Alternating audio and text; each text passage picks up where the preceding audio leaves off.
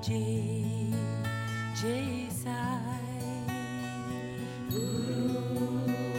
Sai Sri Sai Satcharitra, The Wonderful Life and Teachings of Shirdi Sai Baba, a modern rendering. Chapter 9 At the end of the last chapter, it was mentioned that the devotees who obeyed Baba's order at the time of his taking leave fared well, while those who disobeyed them suffered many a mishap. This statement will be amplified and illustrated with a few striking examples in this chapter. No permission to leave Shirdi without Baba's blessing. One special peculiarity of a pilgrimage to Shirdi was that no one could leave Shirdi without Baba's permission. If he did, he invited untold sufferings.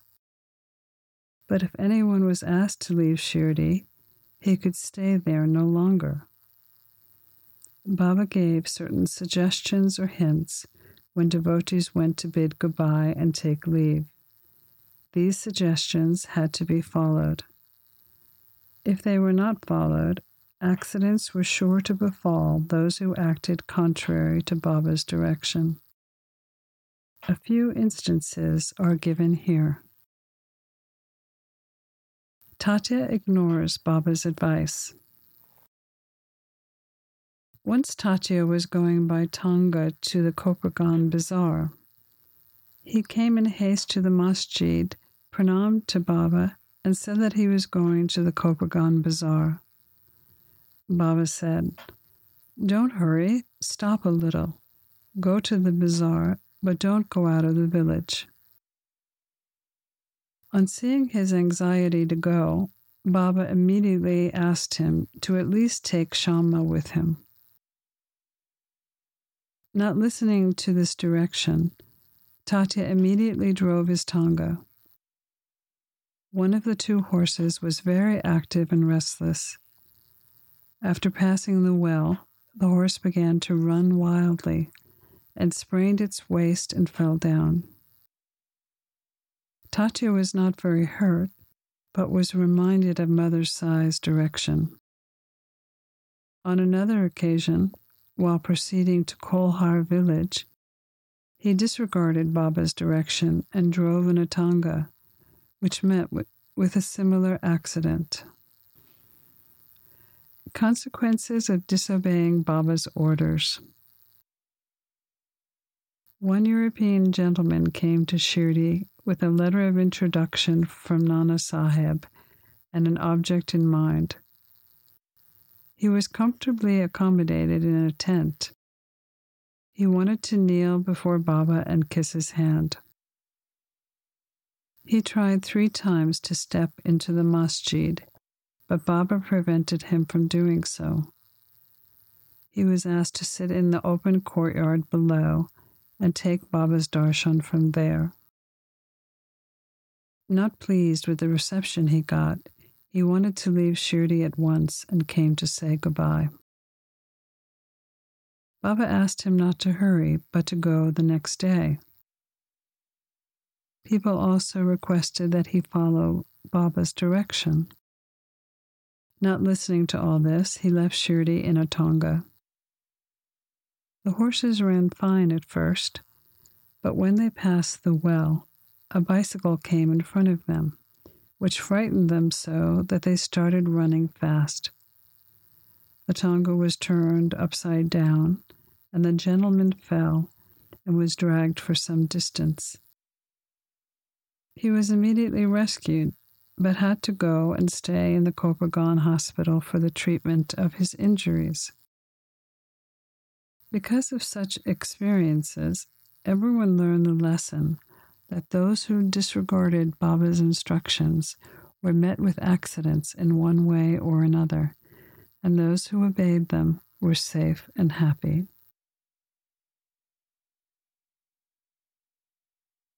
Why Baba begged. Now to return to the question of begging, mendicancy. A question may arise in the minds of some that if Baba was such a great person, God, in fact, why should he have to use a begging bowl his whole life? This question may be considered from two standpoints. First, we must ask who are the people who have the right to live by the begging bowl? Our Shastras say that those who have become free from the three main desires of children, wealth, and fame are fit to live by begging alms. They cannot make cooking arrangements and eat at home. The duty of feeding them rests on the shoulders of householders. Baba was neither a householder nor a hermit. He was a renunciate from boyhood. His firm conviction was that the universe was his home. He was the Lord Vasudev, the supporter of the universe and the imperishable Brahman. So he had the full right to use a begging bowl. The second consideration is from the standpoint of the five sins and their atonement. In order to prepare food, the householders have to go through five actions pounding, grinding, washing pots, sweeping and cleaning, and lighting hearths. These processes cause the destruction of small insects and creatures which causes householders to incur karma. In order to atone for this, our Shastras provide six kinds of sacrifice Brahma Yagna, an offering to Brahma, Veda Dhyana, study of the Vedas, Pitra Yagna, an offering to the ancestors. Deva Yagna, an offering to the gods. Bhuta Yagna, an offering to beings. Manusha Atitya Yagna, an offering to men or uninvited guests. If these sacrifices are done, the mind is purified which helps people to get knowledge and self realization. By going from house to house, Baba reminded the residents of their sacred duty. Fortunate were the people who got the lesson from Baba at their home. Devotees experience giving offerings to Baba. Now to return to another interesting subject. Lord Krishna has said in the Bhagavad Gita Whosoever devoutly offers a leaf, a flower, a fruit, or water to me, of that pure hearted person I accept that heartfelt offering. In Baba's case, if a devotee really longed to offer something to him but forgot, Baba reminded him about the offering and made him present it. Baba then accepted it and blessed the devotee. A few instances are given here.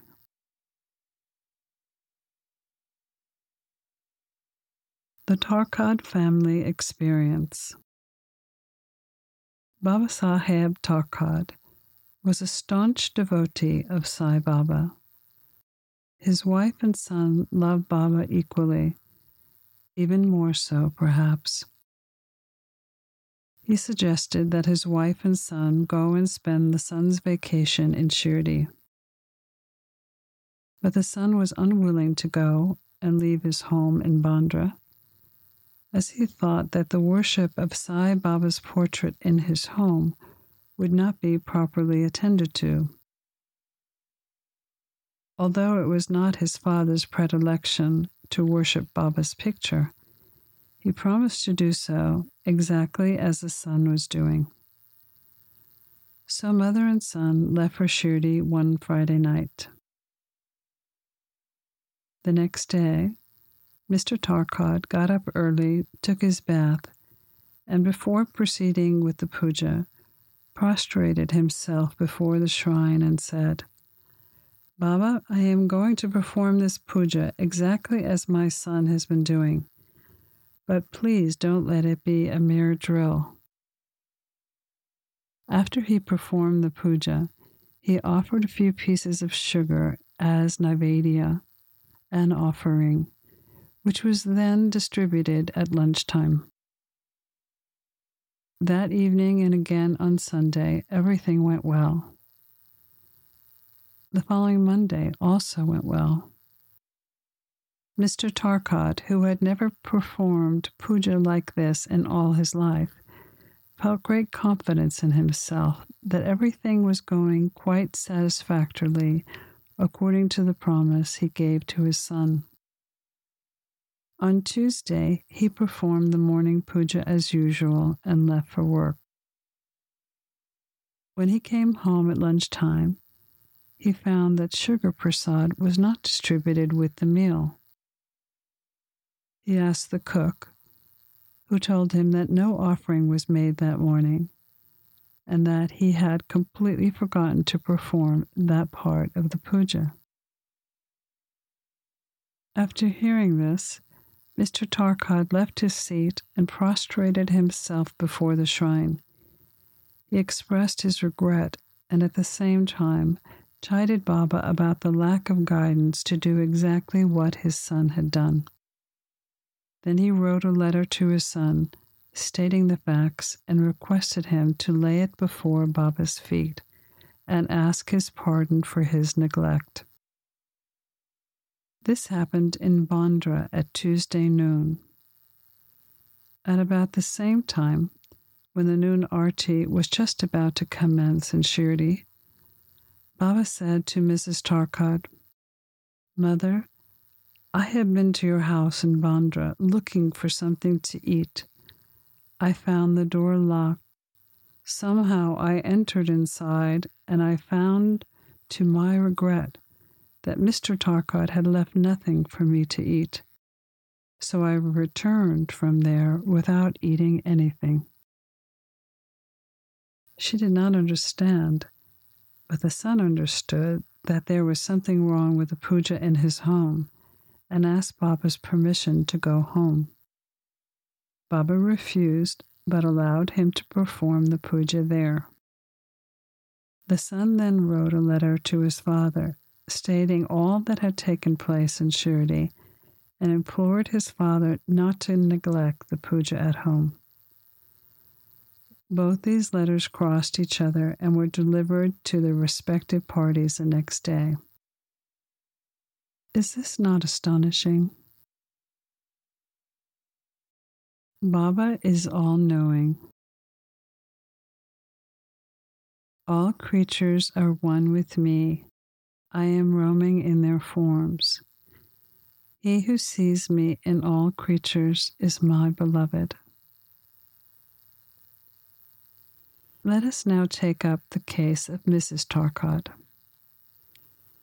She offered three things roasted eggplant, eggplant fried in ghee, and sweetmeat. Let us see how Baba accepted them. Once, Mr. Pundare, a great devotee of Baba's, started for Shirdi with his family. Mrs. Tarkad went to Mrs. Pundare and gave her two eggplants and requested that when she went to Shirdi to prepare roasted eggplant, eggplant and ghee, and sweetmeat and serve them to Baba.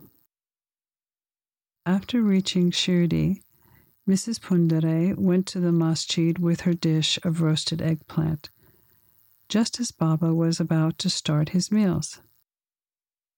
Baba found the eggplant very tasty, so he distributed it to everyone and said that now he wanted eggplant fried in ghee. word was sent to Radhakrishna Mai that Baba wanted eggplants. She was in a fix as it was not the season for eggplants. How to get eggplants.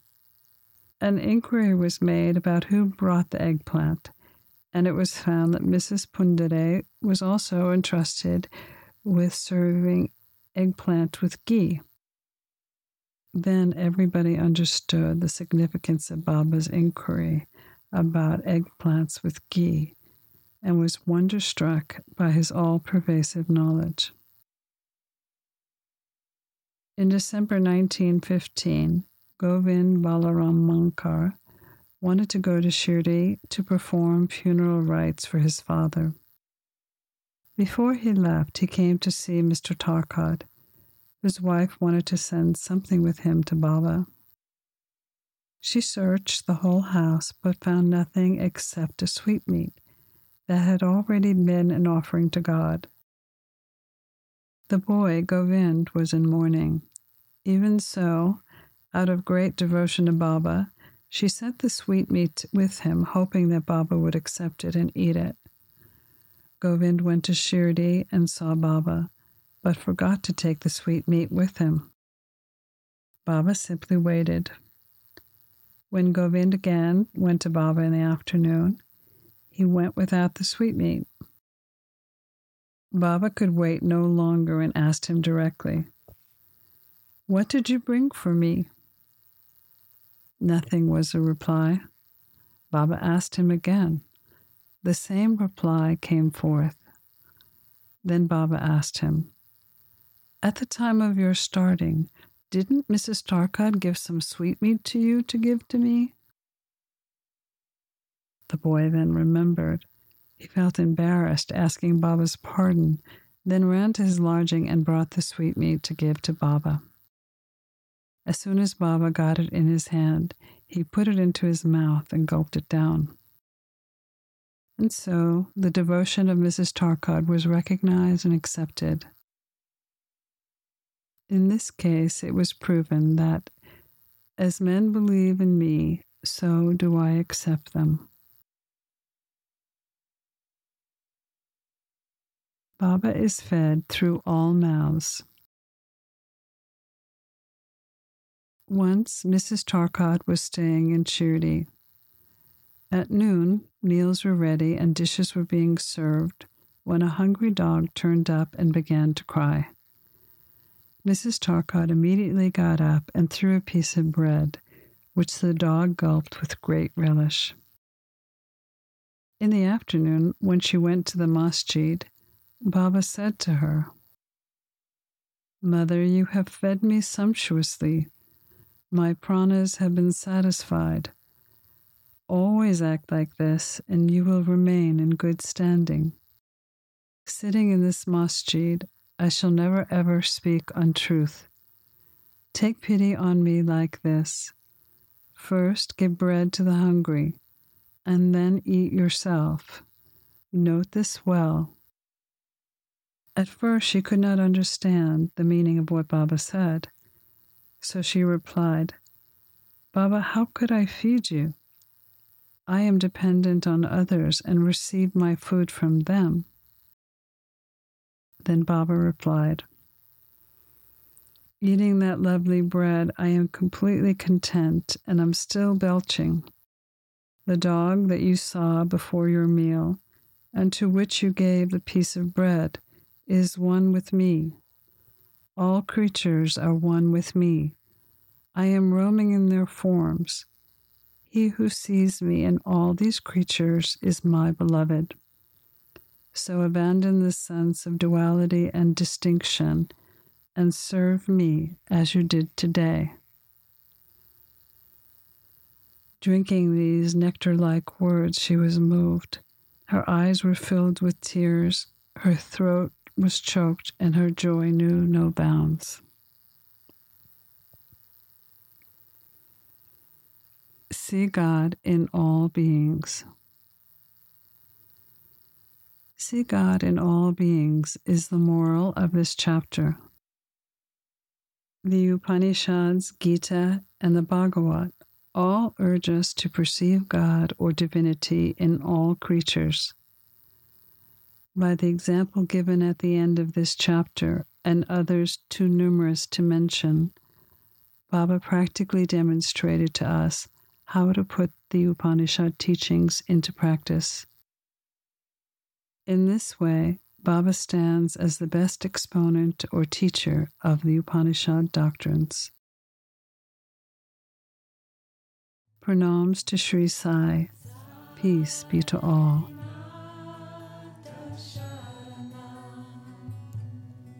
You've been listening to a modern rendering of Hemadpant's The Sri Sai Satcharitra, The Wonderful Life and Teachings of Shirdi Sai Baba, edited and narrated by Monica Penikanda. For more content like this online, please go to divinelineage.org SaiFamily.org, and peacefires.org.